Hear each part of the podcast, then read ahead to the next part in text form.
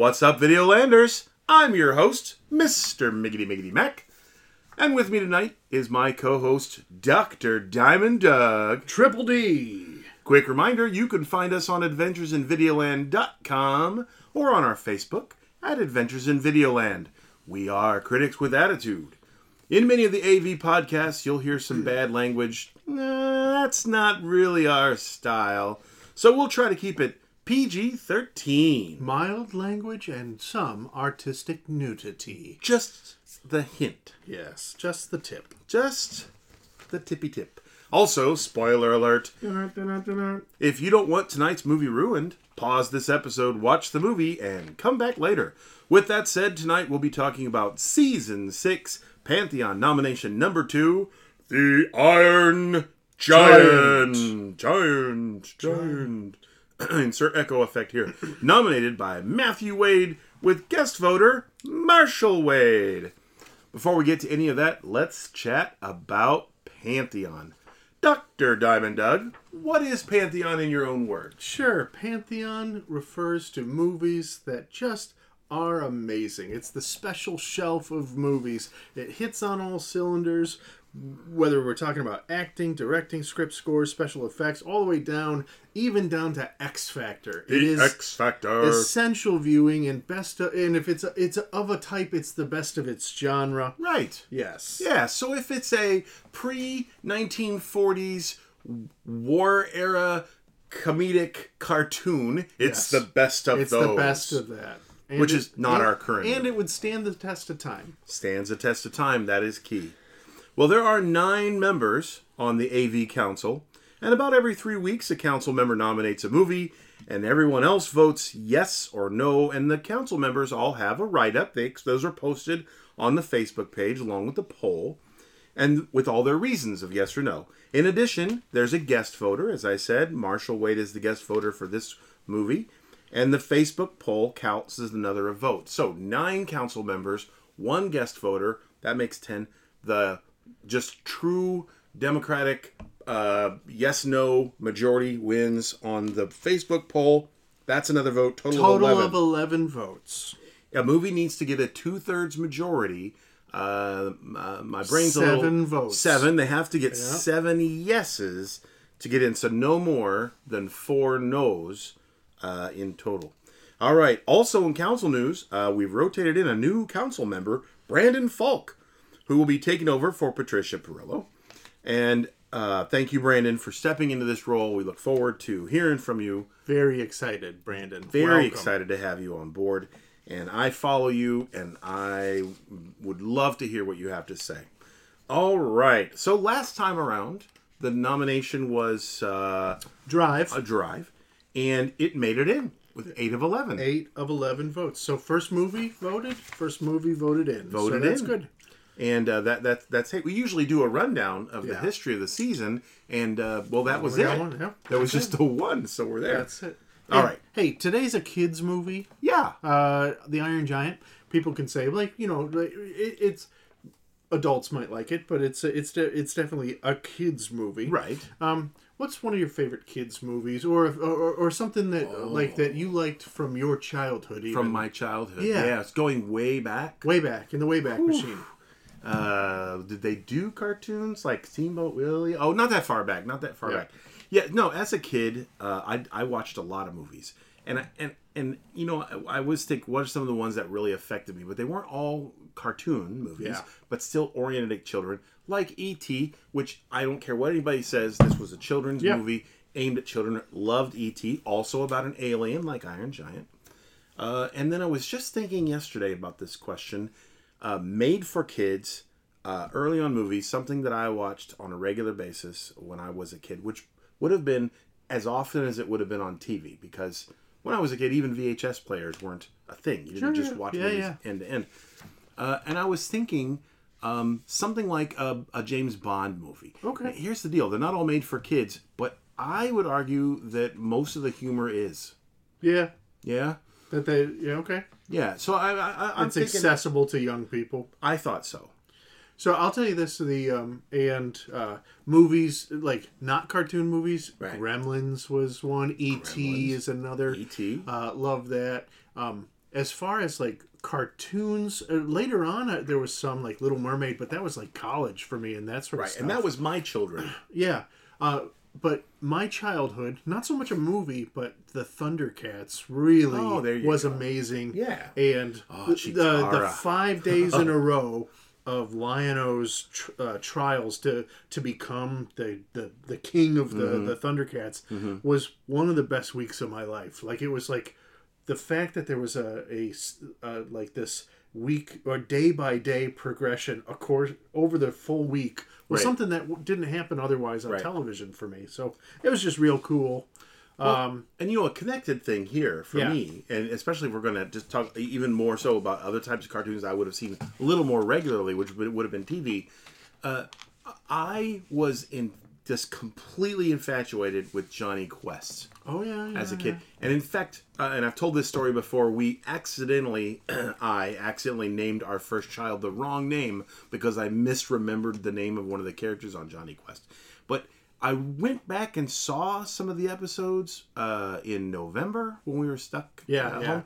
Not, not what I remembered at all. Not, Like- not good. yeah it, it, No. did, it, it did like the the, the the the bread was a little stale It, yeah, yeah. It was stale. Had had crusted over. Had molded. Someone Yeah. had scraped the mold off and painted it green. and then somebody and then, stepped on it. and then it had been stepped on. And I think it might have laid in the backyard somebody made fun of it for a while and now it feels bad now it's out okay. of rehab. Anyway, moving on. back to the movie back to the movie. All right, but there, but there's a connection because Yeah. that feeling that you have of nostalgia about something you saw when you were a kid is a I believe a lot of what's going on with the Iron Giant and its Yeah. popularity. And I'm not saying it's purely nostalgia.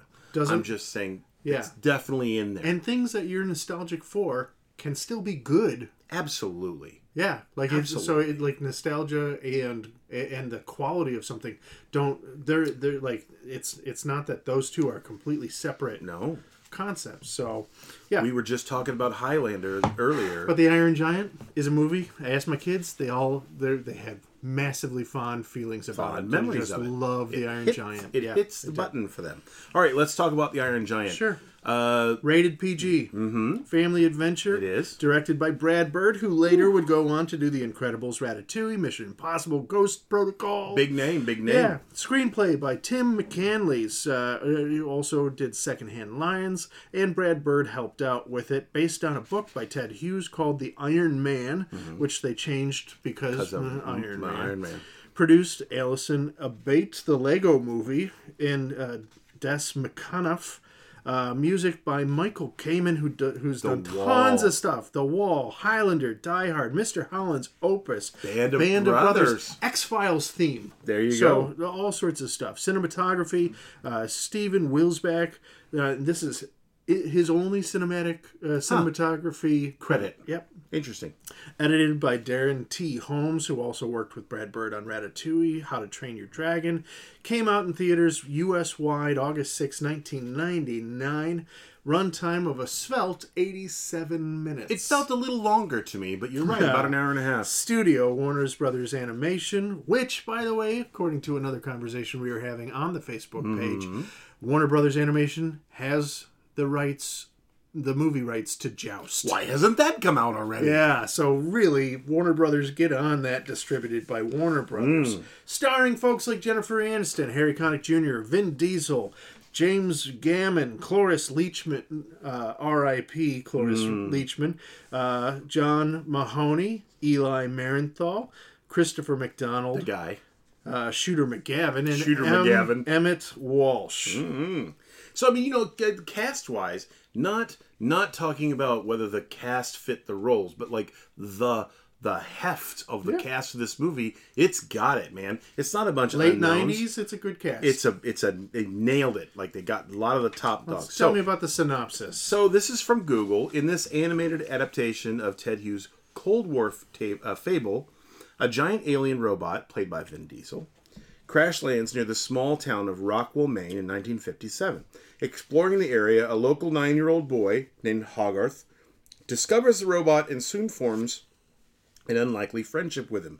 When a paranoid government agent named Kent Mansley becomes determined to destroy the robot, robot Hogarth, and beatnik Dean McCoppin, played by Harry Connick Jr., must do what they can to save the misunderstood machine. And it's not in the synopsis, but also the lives of the entire town. Yep. Because nuclear bombs. Because nuclear bombs and holy crud, uh, crud. crud. All we'll, right. we'll save our swears for later. The swears could all go. Just hold on, people. You'll hear the swears later. ratings. Um, ratings. IMDb gives it an 8 of 10. Metacritic gives it an 85 must see with 29 positive and 8.8 user universal acclaim. Rotten Tomatoes gives it a 96% with a 79% audience score, Critics liked it a little bit better than the audience. which is almost like it's a super common, but It happens. they're fairly close to be honest with you. and Google. And Google gave it a 90% liked it. So There you go. uh, you know that's that's the that's how it kind of came out. I think in general the critics uh, were uh, were positive for it. Well, grabbing a couple of reviews from Yeah, for Rotten say, Tomato. Rotten Tomatoes. Here's a fresh one. Paul Tatara, CNN, The Iron Giant, is not only the best animated feature to be released this summer, 1999, Mm-hmm. it's the single best film to hit our screens so far this year, Mm-hmm. as of August 6, 1999. Joe Blow Yes. from Joe Blow's Movie Network gives it a rotten rating. Actually, Wah, wah. for most of its runtime, I found myself bored, searching for something, anything, nice music, some humor, or even a touch of romance or action to make the film interesting to watch. You know, these two comparing these two side by side uh, is a lot like some of the other feedback that I've heard about this movie. There's almost no one in the middle. Yeah. That people, everybody seems to find something positive about it, like other than Joe Blow. But but but but the overall opinions all seem to be polarized. Yeah, well, and I I haven't read a lot of uh, of a lot that was I hate this Hated it, movie. right, yeah. But people uh, were the people who didn't like it were like, eh, eh, yeah. Right. Metacritic. So th- this is similar to Rotten Tomato reviews. These are just like uh, standard movie critics that Mm-hmm. we're looking at. Mary Elizabeth Williams on the high end from Salon uh, gave it a 90. Surprising as it sounds, as far as examinations of trust, loyalty, and identity go, the big metal dude story winds up far more satisfying than the plotting Kubrick opus any day of the week. Stanley Kubrick popping his head back in the There argument. you go. And then Howard Cohen from Miami Herald gives it a 75, which is not exactly a shining recommendation, but it's not horrible. The, the kind of uplo- uplifting film families can enjoy without any reservations. I would agree with that. I think Yeah. if you played this with any kid nowadays, any younger, they would they would go right along with it and they would Sure. enjoy it. Absolutely. Sure. Uh, let's go to the hoi polloi, the the, the the the the the unwashed masses of Metacritic users. Which overall gave it an 8A, 8.8, 335 positive, 11 mixed, 12 negative. However, individually, why don't you read a, read a couple for us? oh, and I uh, like I hope that you see what's on the list, but just hold on to your pants. We're gonna get there. Hold on. First, we start with Sophie. Oh, Ten out of ten, by far one of the greatest animations ever made. So there's Oof. Sophie. B. Meyer 8 gave it a 3 and said, This is a stupid excuse for an anim. Actually, hold on. Uh, B. Meyer 8 said, This is a stupid excuse for an animated movie. Oh, but I tell you what, treat of treats. Wait! Oh, is he back? he's back. Spangle. Spangle gives it a seven out of ten. So this is a this is a middle of the road uh, grade here. He says a wonderfully touching film. Ellipses. He says more. You can read about it on your own if you'd like. I wish more of the character motivations and backstories had a bit more depth because as is, it felt very cartoonish with vague motivations and just needlessly evil characters who are bloodthirsty too. It stops short of being great, but The Iron Giant is a good animated film that really keeps you entertained and invested in the events of the film. So good to have Spangle back. So good. Thank you for coming back, Spangle. and his review is hey, mixed. cheers to Spangle. Spangle, we hope you oh, listen to the show sometime, and if you don't, we like you anyway. Mm. Mm. And if you're listening at mm. home, grab something to drink. Oh my gosh, what is this? This is a- delicious nectar. This uh, this is It's fun that you should ask. This, we're drinking the Balvenie The Balvenie. Caribbean Cask. Is that a scotch? Aged 14 years, Mm-hmm. it is a scotch, which 12 years aged in normal scotch barrels through bourbon barrels and uh, wine barrels and such, but for the last two years that it's tempered in rum barrels. It's a delicious treat. Indubitably. You should try it. It retails for about $70. So if you don't want to buy the whole bottle, you know, you should show up here when we're doing a podcast. We might Yeah. have one on the show. so shelf. if the people from the Balvenie hear us do that, please send us bottles. We'll pitch all your we will pitch all your things. Oh, yeah. I think you do one called the Peat Week. And you, You pitch, send that we'll one over. catch. Ah. all right. wait. How about some AV Facebook comments and reviews from our own AV family? Let's start with Mr. Bill. Uh, no, we, we're going to start with Todd Oh, because Todd. Bill was a placeholder from last time. Oh my gosh, yes. because that's co- Oh, Bill's it's- comment it's- it- about drive. He's talking about drive. My gosh. so- yeah. but we'll Start with Todd. We'll start with Todd, who potty mouth Todd. yeah, you, you, you, Well, you he's commenting on the poll. When the poll is, is it a Yeah. yes? Is it a no? Is it I want to He rewatch or said, I don't know? You forgot the yes option, Brad. How do you pronounce F asterisk ampersand? I don't pronounce that at all on this show, Mister Gary. You naughty, naughty miscreant. Lisa Fernandez says, Todd Bolt, I second that. This is one of the few animated films that I still get emotional over. At the end, I still feel a surge of hope and happiness I rarely have at the end of most films. Alessio Pasquale. Ooh, vocal member. One hundred percent yes. He Alec, says. Alec Tank. The Iron Giant is one of the three greatest animated animated films ever made, alongside The Incredibles and Ratatouille. I think he likes Brad Bird. And Brad Bird made them all. Oh, sorry, he just made that comment. He's really one of the best things to ever happen to animation. We'll talk more about Brad Yeah. Bird later. All right, and John Shippey, who loves literally everything, like uh, you know, if you if you put anything in front of him, you're like, John, do you love that? He's like, I love that. I love that. So what does he say about this movie? He says, uh, I really think this is a very overrated movie. Overrated being capitalized. By that. Yeah, I think the popularity comes from children watching the movie and realizing there are emotions at the end of it. I call it the old Yeller syndrome. I can think of so many that are more deserving. I think this pick boils down to nostalgia, capital N. Pantheon is the best of the best. Is Iron Giant the best of the best? I'm thinking he's saying it's not. Yeah, yeah, yeah, yes. George Kokoris. What does he, What does George say? He says Iron Giant is a no-brainer. Giselle Butler. What does she say? A hearty yes. It's a classic. Three hearts. Heart emoji, heart emoji, heart emoji. Scott Herdliska. Wonderful film. Is that how Scott speaks? Yes, he does. Like an old, like an announcer from, like the like the original announcer Yeah. from SNL. Right. Oh, yeah. Oh, right. Wonderful film. Wonderful film.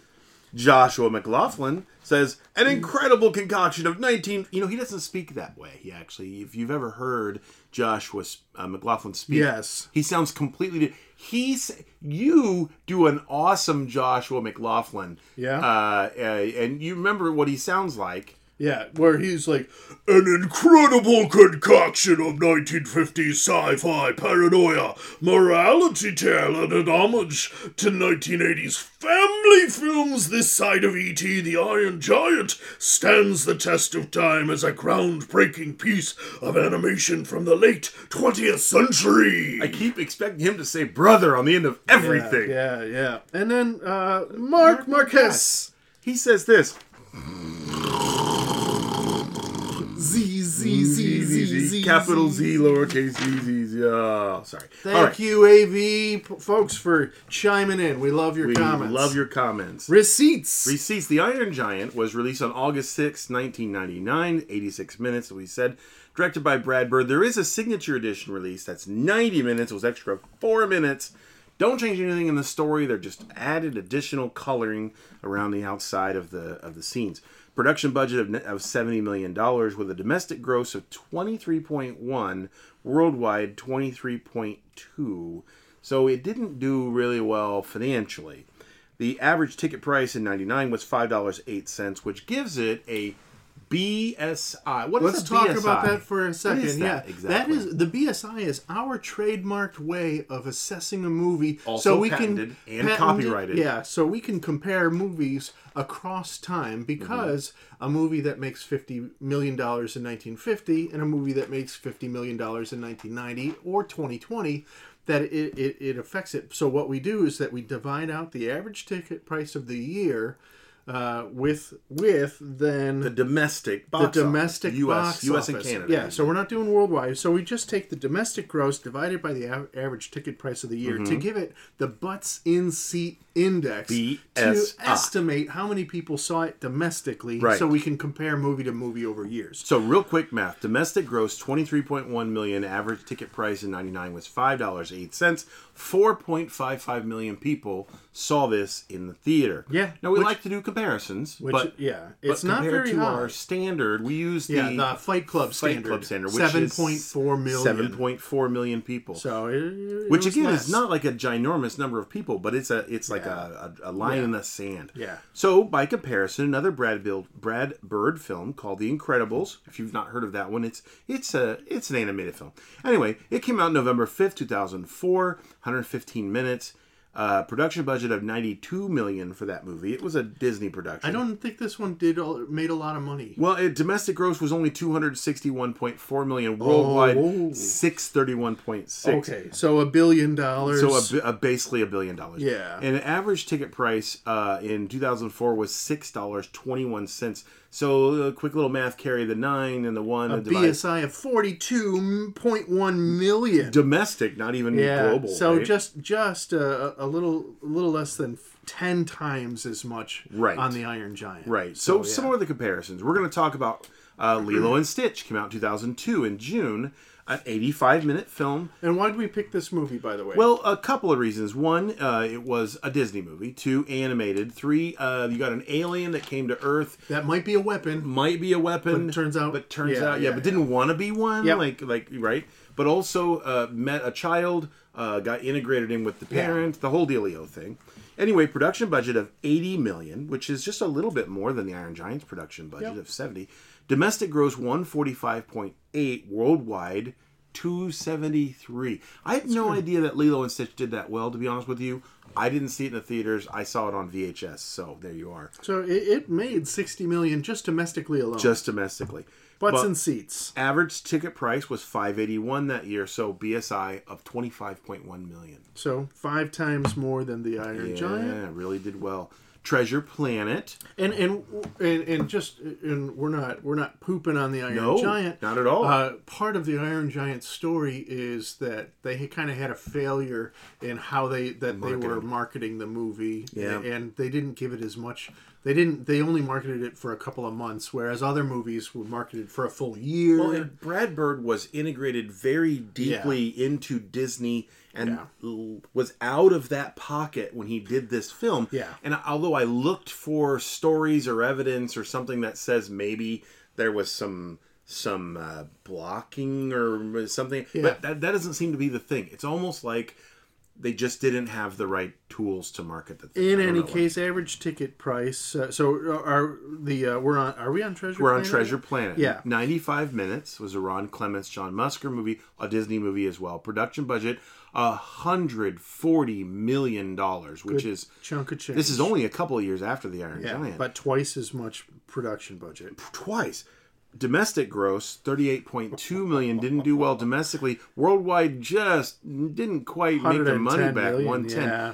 Average ticket price 581 and the BSI of 6.6 actually performed is the reason why it's in here. Performed in a similar manner to Iron Giant and lost a lot. lost a lot of money. Yeah. Short Circuit uh Similar. si- this is a robot that could be a weapon. could be a weapon. In fact, Yeah. was a weapon. Uh, Short Circuit came out in May 9th, 1986. 98 minute movie directed by John Badham. Uh, production budget was 15 million. Most of that was for the robot. Most of that was for the robot. Uh, well, and Steve uh, Steve Guttenberg. Steve Guttenberg's salary, you know, he he does require five million dollars Yeah. and only green M M's. Domestic gross of forty point seven million on a production budget of fifteen. Worldwide, also forty, like total forty. Yeah. That's all they made. Uh, average ticket price in 86 was 371 and had a BSI of 11 million. I saw Short Circuit in the theater three times, twice on one day and once again the next weekend. I liked it. I And I it mean, did I- well enough that it, it got sequels. It So got did it get more it- than it- one? it- Short I think there were two. At Is least there two. a There-? Was there a third? I'm gonna have to look that up. Ah, though you guys are googling it while you yeah, listen. right you now. go ahead and, So just you know, by comparison, on you the know, Google machine. Check. You got Lilo and Stitch and the Incredibles, which of course they're Disney vehicles, but they did just ginormous numbers and BSIs of 25 and 42 million. And then you have these other movies of a similar kind of style, and whether they made money or not, their BSI was much lower. yeah. Fewer people saw. All right. Normally we jump right to a dig dig, but big our deep dig section here, and we talk about Matthew's nomination. But Matthew, uh, well, uh, Doug, sometimes the people who nominate movies uh, send us. Um, Oh, very kindly. Each uh, they they don't have to do this. it's like a and, and, uh, uh, a gift is a, a bribe. A bribe. Yeah, it's they bribe. definitely send us bribes. They send us bribes. so We that we say nice things. some of the most amazing things over the years Yeah. that we've done this. Now it's years plural. yeah. So but I have. Uh, we have a box here, and I have a it, knife. It says Doug and Gary Doug and play Gary. nice. It says and play nice we and gotta share. share. So I'm gonna open this guy. My my handy iron giant fila- pocket knife. Iron giant knife. This one, see if you open it up, it's one arm then the other arm. beautiful, And yeah. It, it actually used to speak, but the batteries ran out in nine, in, uh, in Yeah. 2001. I think it's also a nail file. It well, uh, I use it to trim my toenails. Yeah. All right. So in here We we have open it up. oh, we have Oh, a light and sound walking iron giant. It says try. Here. Where's the button? Yes. It's a literal robot, Iron Giant robot. It's about, I'd say, 18 inches tall. And apparently, if you take it out of the box, it walks and everything. I would Yeah. not even take it out of the box. It probably would go on the special shelf without modification. Fan. That is Fantastic. fabulous. And we will play nice and will share nice with that. and Thank share. you so much. And and you know, there's some Matthew. some very special places this can go to. Oh, I can just think of And so both many of ways. us can use it because it's for people three and up. three and up. Re- Yeah. Does require four Yeah. times double A batteries. It's like that other thing you were showing me that required that many batteries. the toothbrush. Yeah, or was that what it was? That's what I use it for. Oh yeah. The little oh. rubber nibbly things on the end really yeah, work well. Yeah, yeah. Oh, well, thank you, Matthew. We will play nice and we will share our very own Iron Giant. Was it say? What was it saying just a second ago?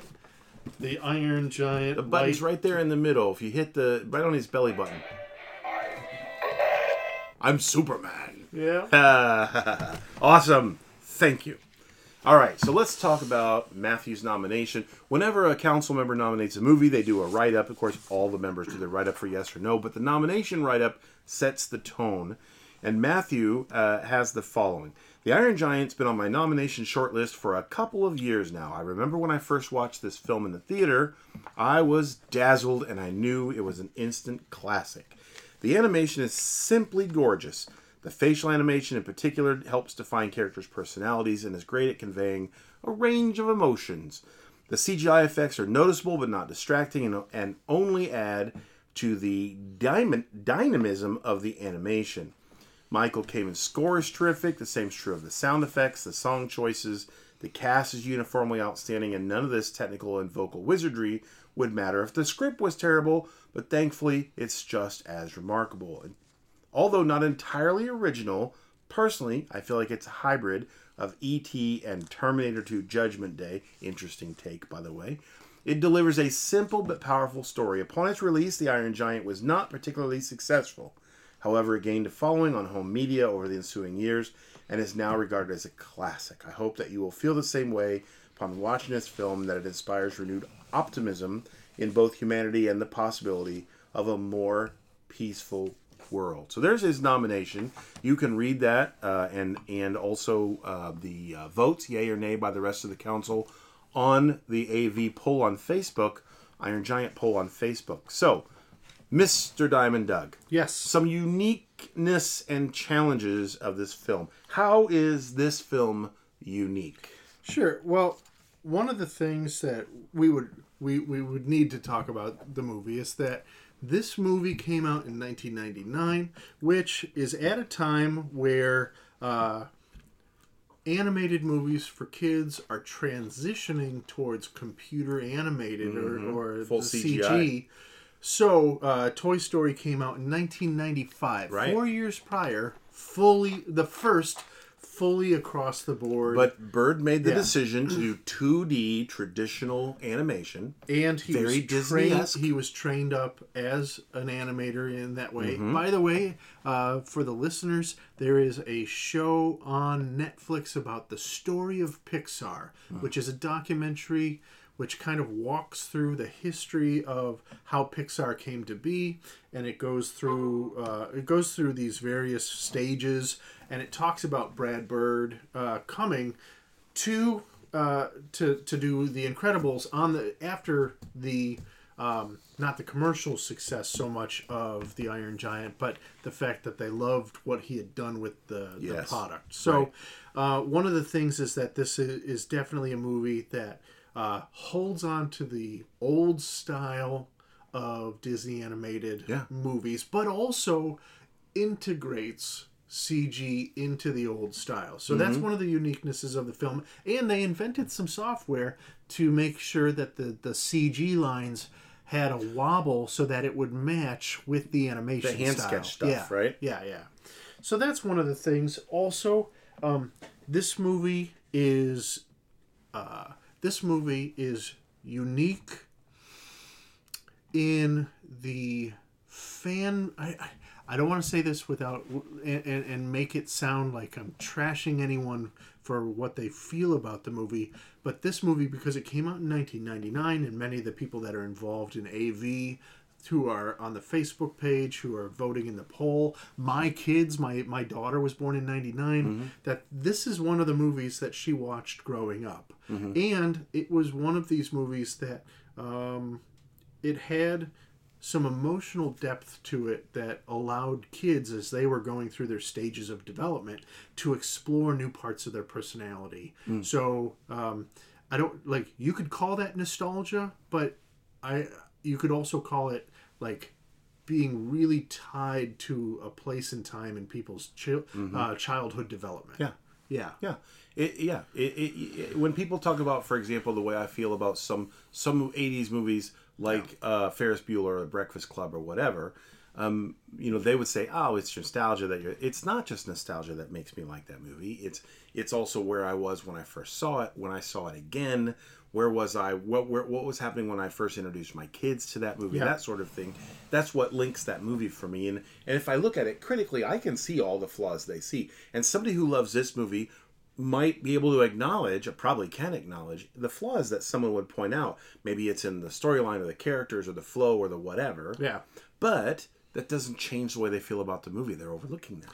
and also when they're subjectively evaluating it for themselves Mm-hmm. say that the flaws might be there like they're like they are in almost every movie Of that you'd ever come across Of course. is that the good stuff in it outweighs Yes. any of the flaws Yes. so so that it's Yes. still in our case like they would consider it pantheon worthy But we've had movies uh, before. We've talked about movies before. Miami Connection comes to mind on a regular basis, where it is chock full of flaws, and the flaws don't change the way you feel about the movie if you really like the movie. Yeah. You're not saying the flaws aren't there. You're saying because of the flaws, it makes the movie that much more endearing.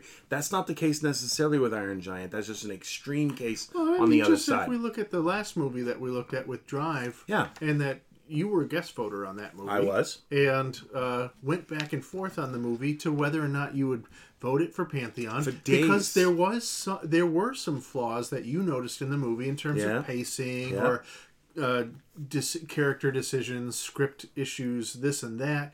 But at the end of the day, that when you weighed it all out and felt how you felt about the movie, the X factor of the coolness of it, and all of that, Mm-hmm. That just that you bumped were like, it right over the edge. yeah, Yeah, So- but honestly, right up until that last moment when I started considering the X Factor, I was kind of a no. Yeah. on Drive, but but it works out. So so how about some insights you had while watching this film? Did you have any particular insights?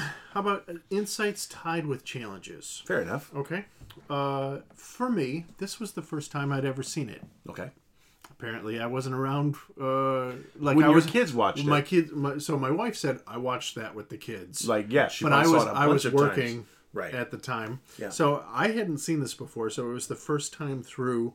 And one of the things that I noticed about this movie that um, is a challenge to the movie is that it is so while it does deal with some issues and some emotional stuff, Mm-hmm. it's kind of shallow in terms of subplot uh, motivations explained nuance there's not a lot of there's not a lot of layers and nuance and se- or even secondary plots that are built into the story Right. Yeah. In this case, the plot line carries from the beginning to the end, and you you the you know the the almost like the path of the Iron Giant through the movie carries the whole Yeah. plot line with it. So even Dean's character, who has some scenes that are apart from the the little boy or the robot, that we don't really watch him on on any sort of major emotional arc for himself, Right. Right. apart from the movie. So for some people watching this movie, that they would be like, "There's not a lot going on beyond the movie," if that makes sense. Right. Yeah. Yeah. Yeah, so so that's what I would say. But I would also say that uh, this was a beautifully crafted movie, visually speaking, Yes. and the character that they created, the Iron Giant, iconic. Yeah, I I'll go with that too. I'll tell you something else. The for me, looking back, somehow I never noted that transition point between 2D and we'll call it 3D uh, uh, CG animated movies. I never.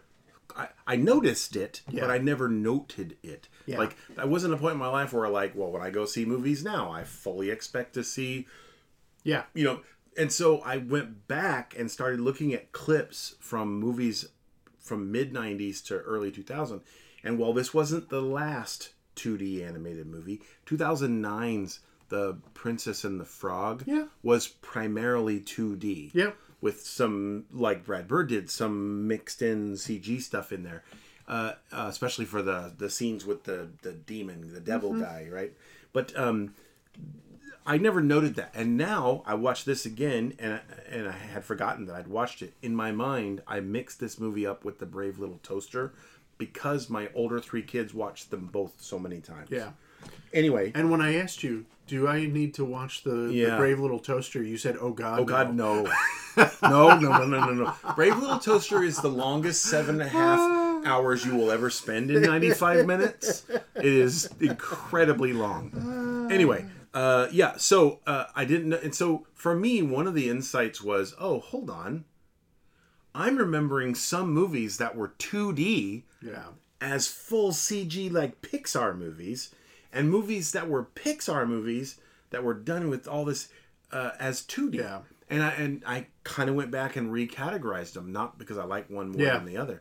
When we talked about the Prince of Egypt, wait, what, two years ago? yeah, yeah, yeah. Uh, it never clicked in my head that that was a 2D traditional movie. You know what I mean? I, I thought of it as like almost all the Well, other ones. part of that's because of the scaling that they do with it, They and there do. are some like the. I feel like that there's some. There's got to be some CG shots in there because they do some big swirling There has shots to be, right? in there. We'll look at. We'll look yeah, at there has to be. But all right. Yeah, Well, let's break it down. Let's talk about some standout moments by cast by category. Some standout acting or casting decisions they made. I think personally, uh, the general top four of the cast, uh, Vin Diesel and Jennifer Aniston and Harry Connick Jr. and, the kid Eli Marienthal. uh, Shooter McG- McGavin. I-, I thought those four were Yeah, like boom, and, And- you would expect a, this amazing performance to come out of Yeah. the four. I think the decision to cast them was standout. I'm not so sure about their actual performances. I, I would. I would push back and say Jennifer Aniston did a did a did excellent like excellent work for the character she had. She, didn't have a lot of. She was in a didn't- box. She She didn't have a lot of time. She couldn't go very far. I thought she did well with what she she had. And I was surprised to realize that's who that was. By the Yeah. way, that was one of her early post Friends roles. But uh, or pr- during for Friends. for me, uh, so um, I liked uh, Shooter McGavin Uh-huh. uh, as as Detective Mansley. I I didn't necessarily, and this the, I'm I'm jumping ahead on this. I didn't fine. I didn't necessarily like the writing for him in terms of his story arc. No, because it's like they cut something He out. turned homicidal at the end very. That was quickly. odd. but I thought he did well with what he had. Uh, Christopher McDonald. I always forget the guy's name. I just call him Shooter. Shooter, Shooter McGavin. Christopher McDonald, who has done a lot of amazing things. He's had a ton of great roles. That's why Yeah. I'm saying he's in my like Yeah. standout moments. The actual casting of him. How about directing and editing? Were there any standout moments in the either the direction or editing of the movie? Maybe even standout plus or standout minus. Uh, so I liked the directing in terms of the visual look. Okay, Yeah.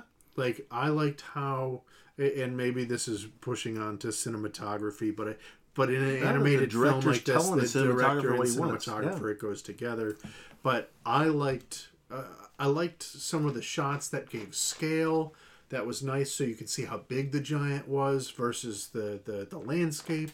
Or you had the giant and the boy that like uh, there was a nice juxtaposition that he felt like he was part of this world that they created so that even though he was the thing that stood out from everything else that it all gelled nicely. I liked that part of it. The pacing of this i did not care for the pacing of this movie. There was times where i had to kind of struggle to keep myself focused on watching the movie because i was drifting because there was these lulls and it wasn't like drive had lulls where it was an intense lull on purpose Right. pulling you in Sucking you in. What's going to happen? uh, a- and and you can like that or not. These these feel felt felt like they just kind of let the camera keep rolling, Mm-hmm. even though there wasn't stuff happening. it, it almost felt to me like uh, I, I agree with you to to an extent. I, I, it felt to me like there were uh, parts of the movie that they kept in and parts that they cut. And if they had cut some of the long extended stuff and put back in the story, like how in the heck the beatnik artist and mom got together, like that wasn't even yeah, in the story anywhere yeah, uh, and I really that's probably editing. But anyway, uh, but that's part of directing and editing. Uh, I think that that would have done a little more because you said uh, uh, the the government agent Shooter McGavin's character, um, he he went from curious to oh I got to protect our democracy to I'm gonna slaughter everyone to oh wait that includes me holy holy smokes Yeah, and then go and hide it was weird his flip flop, and I didn't quite get the path. Now, as an adult watching this, that's my reaction. Mm-hmm. So, um, Mr. Rogers, his show, if you watch it now, though the pacing of it is kind of painfully Mm. slow because he's very meticulous and, and slow. he wants to make sure everybody gets every he wants element. everybody to keep on along, and kids of a certain age really will buy into it. Mm-hmm. And I feel like with this movie, that I'm not the target audience, and kids of a certain age who are just starting to experience uh, a little bit of fear and terror, but not so much that it makes them like run and hide. Right. That this movie, I feel like, is part of the reason why my kids loved it. Mm-hmm. Uh, because when they watched it, it was it was slow enough that they could kind of breathe about the scary parts. Gotcha. Yeah, not Independence Day. Look, there's ships. Oh my gosh, six million people just died in 35 seconds. So so for for me, the pacing was off, but I feel like for kids who are watching this, that it that it, it hit a sweet spot. So and, and perhaps that's what Bird was going for in his directing and editing. yeah, Um, and you know, uh, you're reminding me of the conversation I had with my kids when they were all uh, in the teenage range, and I said I don't, I cannot read Harry Potter books. I can't do it. Yeah. They're written for ten year olds, and it, it it's I, I I want more. Like I want more depth and and and coloring outside the lines and you know filling in the gaps as opposed to just direct. I love the movies, but I have not been able to read a single one of the books, and I read books all the time. Anyway, We're, we're kind of talking on top of other parts of this because they all kind of bleed together. but Screenplay, directing, story, editing, screenplay, and story all kind of. Well, you know, he took an existing story and he reworked it. Yeah. For the fifties, It was going to be a musical, put together there was by a conversation about a put, put together by uh, Peter Peter Townshend of the Who. of the Who, but he was, but he remember he he was steeped in Disney tradition. Yeah, yeah. Movies or musicals. Yeah. Right. So they went with this uh, this version uh, of it, non musical, a little more like '50s paranoia. I think it did better that way. Yeah, I, I, think that that was a good decision. We've The- already talked a bit about the cinematography and locations. Yep. Uh, we, I think we both agree that the cinematography and some of the scale and the the moving in and out and some of the stuff they did with CG to, to blend them together, that those worked out well. the score. Michael Kamen gave us Yeah, yeah. X from the X Files. Files. Also gave us Mr. Holland's Opus. Uh, gave us a lot of other things. This movie, when I was watching, I was listening for the score, Okay. and I said it was serviceable. Like, uh, like I listened, and I was like, okay, it's not bad. It gives, it evokes a feeling. Um, but then after I was done with the movie, I asked my wife. I was like, hey, hum a few bars from the theme for Iron Giant. Right. Could she do that? No, No. because it's impossible. Like it's not there. Like it, like it, it- there. Like it does not have a motif that really pulls you together, uh, or, or pulled me or my wife together with this uh, with this movie. Right. So um, for me, the score just. Uh, it was serviceable. It was nice. It sounded pretty. It, it evoked feelings at times, but it just it wasn't a standout in, any major way. Okay. Can you name one or two songs off the Iron Giant soundtrack? No, there was like the Iron Giant theme. Uh, so- there was one at the end of the movie that was used at the very end. right. But again, like it for me, it didn't have a dis, a discernible motif that really popped out. And what's interesting for me is when I read reviews, the people who really liked the movie, almost almost 100% of them said something positive about the score. Matthew Wade's nomination says the Michael Kamen score is terrific. The same is true of the sound effects. Song choices are great.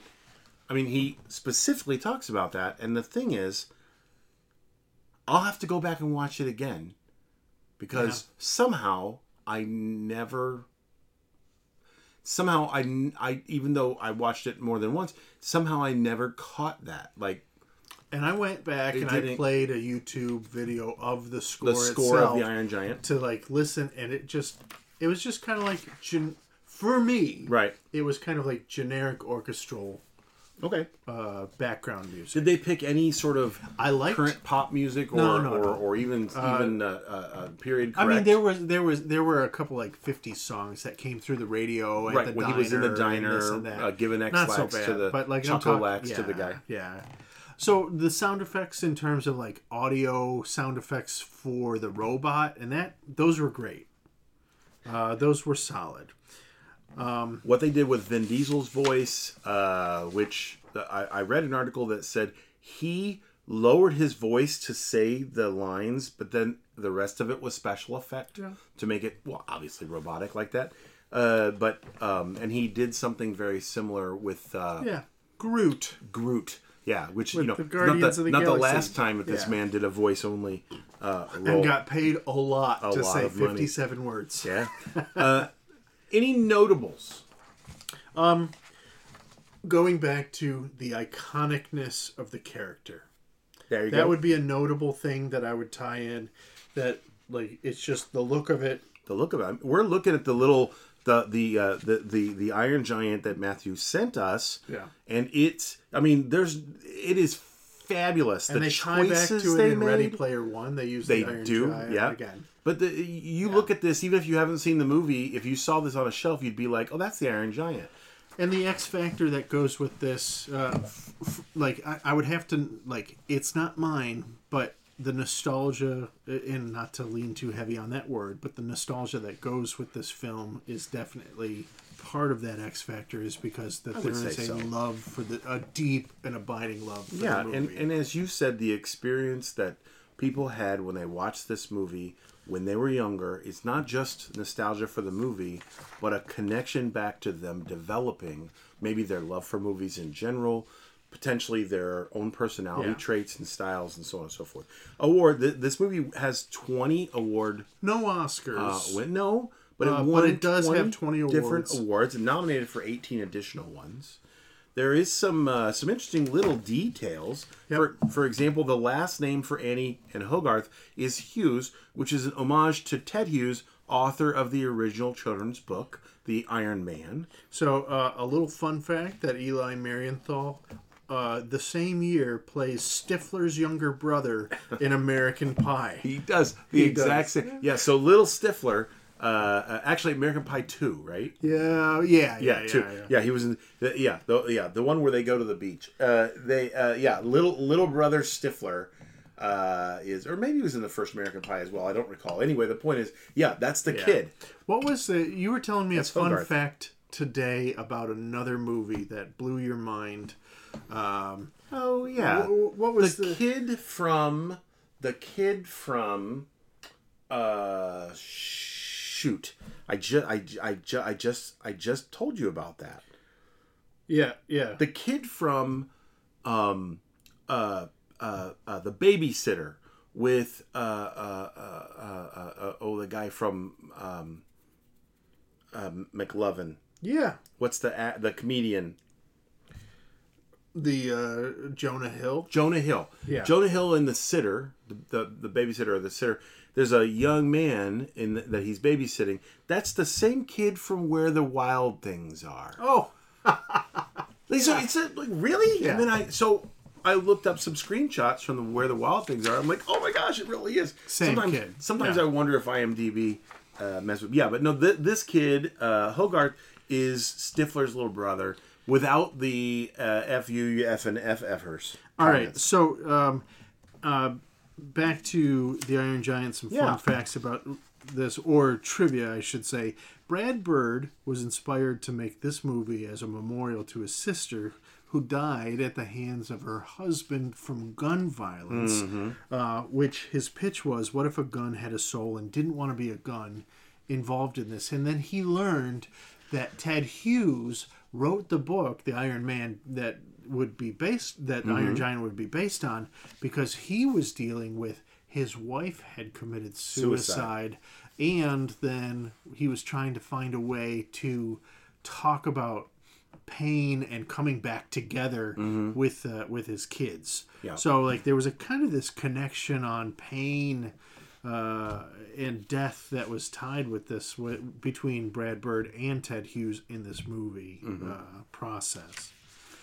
So uh, yeah, uh, and and speaking of Brad Bird and his uh, history with Disney as an animator, um, there's a scene I was going to mention it earlier. It's it's one of the few non-giant scenes. Uh, there are scenes without the giant in them, but they're they're they're mostly earlier. This is one of the few ones after we're all well, we all are well acquainted with the giant character himself uh, but it's just Hogarth and uh, and Dean, and Dean lets him have espresso. Yep. That whole scene where Hogarth is very, very, very quickly Yeah. ranting uh, was all personally animated by Brad Bird. And my wife said after that scene, that is Dash from The Incredibles. There you go. Yeah, so uh, I, I, I, I, I'm, I'm guessing there was probably some sort of inspiration that came from that. Uh, we so. had mentioned before the Iron Giant literally only says 53 words the Yeah. whole Other than through. yeah, blah, blah, blah. two of those are I'm Superman. Uh, Yeah. Although the movie re- received high praise from critics, it was deemed a box office failure. As we said, uh, uh, with a large budget of 70 million, uh, and only 23 million in gross. Uh, Brad said that War- Brad Bird said Warner Brothers failed to promote the film until four months before its release, whereas, for example, Tarzan had teasers out a year in advance. Later on, he would go on to admit that he was like he couldn't put all of that on on, On the, Warner on, Brothers. on them, but he was part of that uh, as well. Yeah. Um, first traditionally animated feature to have a major character, the title character, who is fully computer generated. So that was that mix between the totally two. blended.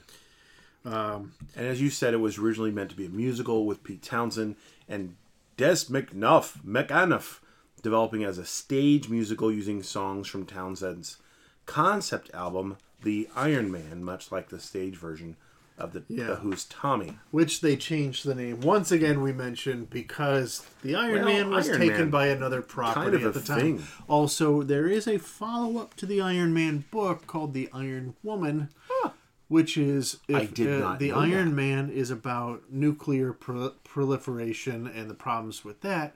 The Iron Woman is a story that is more about environmentalism, so Oh. that they both have this kind of Okay. like better world thought you were going to say. them. Thought you were going to say population explosion or something. Oh no, no, no, that's I, I did not know that. I just learned that myself. little fun fact for All you. right, let's chat about the council. So we already know some of these votes as of the time of our Yeah. recording. Of course, Matthew Wade's a yes. Uh, Adam Cromacho, someone we just were talking about fondly a few minutes ago, how much we really appreciate his addition to AV. He says yes. Brandon Folk says yes. That's three yeses at this point in time.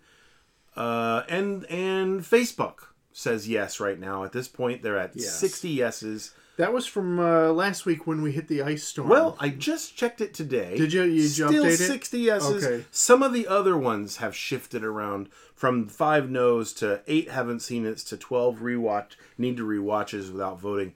Marshall Wade, this is Matthew's brother Marshall, although he did apologize and he said he hopes that his brother's not going to be mad at him, he did say no. The guest voter said no. And Brad Hawkins has said no, as well as Jeremy Clifford and Kyle Brown. So, in order for uh, this to make it in, let's see, it needs seven yeses. It has three. And I think there's three to four. it would need all three of the rest. it would need every last one of the remaining votes would have to be yes. Rachel Planiga, April Hawkins, and Nathan Planiga, they've all got to say yes for and I this don't, to make it. I don't think it's going to happen. well, you know, I things mean, happen. Miracles happen, but I'm gonna I'm, I'm gonna say the I'm gonna guess that it doesn't happen. Princess Bride made it in, didn't it? Oh, Yeah. No, it I think this didn't. falls in that same Princess Bride category where a lot of Hmm. people are going to be like, I loved this movie. How dare you not put it in? You got to put it in. They're gonna. You got to put it in. And the, the council uh, is going to say, you know what? Uh, eh, it's got to be the best of the best, and not enough people said yes on it. That, that's the thing. It doesn't mean that it's a bad movie. No. Uh, it just means that it's not the best of the best. And without according being the best of the best, according to the majority of a council vote, Right. including a guest voter and the Facebook poll. and the Facebook poll. Yep. So you uh, remember that movies are subjective. Yep. Uh, and that someone can like a movie and still say, but it's not the best of the best. It's not the best example of Yeah. this. Uh, just by direct comparison, a couple years ago we talked about. Uh, I, I mentioned already uh, Prince of Egypt, and while I was a yes, and I don't recall what your No, your I was a no. You were a no, uh, because the, the reality was it wasn't the best example Yeah. of that. And you know, maybe this is, maybe it's not. I guess we'll find out with three more votes.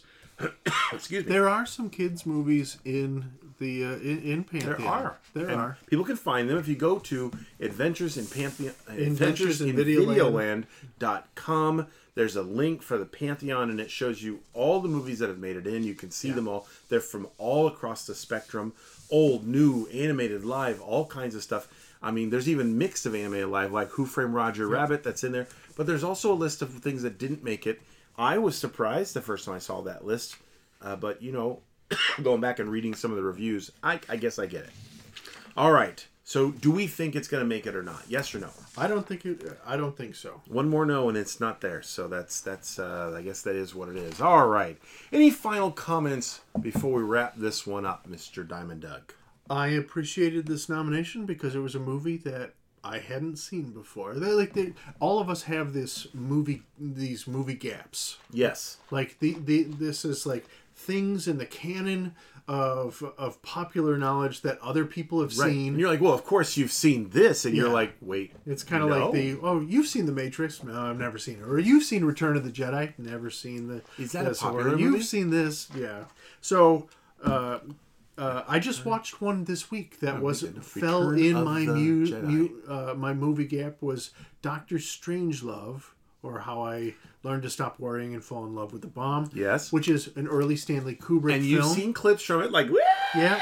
as he rides the bomb down. Right? hadn't seen that before But hadn't seen the movie. watched it uh, watched it finally this week And? so uh, oh, I re- I liked it a lot Would And you it- make it Pantheon? um I think that there's a good case to, to be made for I it. think this got a lot of challenges, but I think that there's a lot of challenges, but I think that it like uh, it would go up for a council vote for sure. It For would sure. it would not be hundred percent. I think not. I think because it's not everybody's taste. Yeah, but it definitely it was not the movie I expected to watch because I was I was expecting more like Three Stooges level Uh-huh. wackadoo. From Kubrick, No, well, from the actor Peter Sellers. when and- I no because from a movie called Doctor Strangelove Oh, that I didn't know was a Kubrick film until I started watching it. I got you. Like I didn't know it was a Stanley Kubrick film, and I just thought it was like this wacky '60s movie or something. Like we're that. gonna watch another Yeah. version of uh, uh, animal, like yeah, whatever it is. Doctor So, Frankenstein. yeah, young, it- like Young a Mel Brooks, Frankenstein. you know, like a Mel Brooks movie. So Right. If someone said Doctor Strangelove or How I Decided to, Yeah. yeah, and it was made by Mel Brooks, you'd be like, well, that makes sense because he makes movies with giant names that are weird. All right. So, well, uh, as always, I hope everyone has enjoyed tonight's conversation. Where can Videoland find you, Doctor Diamond Doug? you can find me on the Facebook page. Me too on Facebook. You can find Adventures in Videoland on Instagram at adventuresinvideoland.com and, and Adventures in Videoland on Facebook because the conversation always begins and ends there on Facebook. Did you and I say which way our votes would go? I Oh, think wait. it's pretty obvious which way it We, does oh, we go. didn't. Which way would you vote, Mr. vote Diamond? no. Would you? So I, I voted on the Facebook poll Yeah. literally while we were talking, uh, in between shots of Balvenie, and, or sips of Balvenie, and uh, I also voted no. Okay. Uh, but that not going to outweigh the sixty yeses on the Facebook No, poll in obviously any not. way. Obviously not. So uh, you, the conversation at Adventures in Videoland always begins and ends on Facebook. You all have been listening to criticism in its finest hour. Until next time, Videolanders, I am Groot. Wait, that's a wrong movie. Uh, but I mean, yeah, but it's Vin Diesel and yeah. Uh, how about this? We We, love love you. you.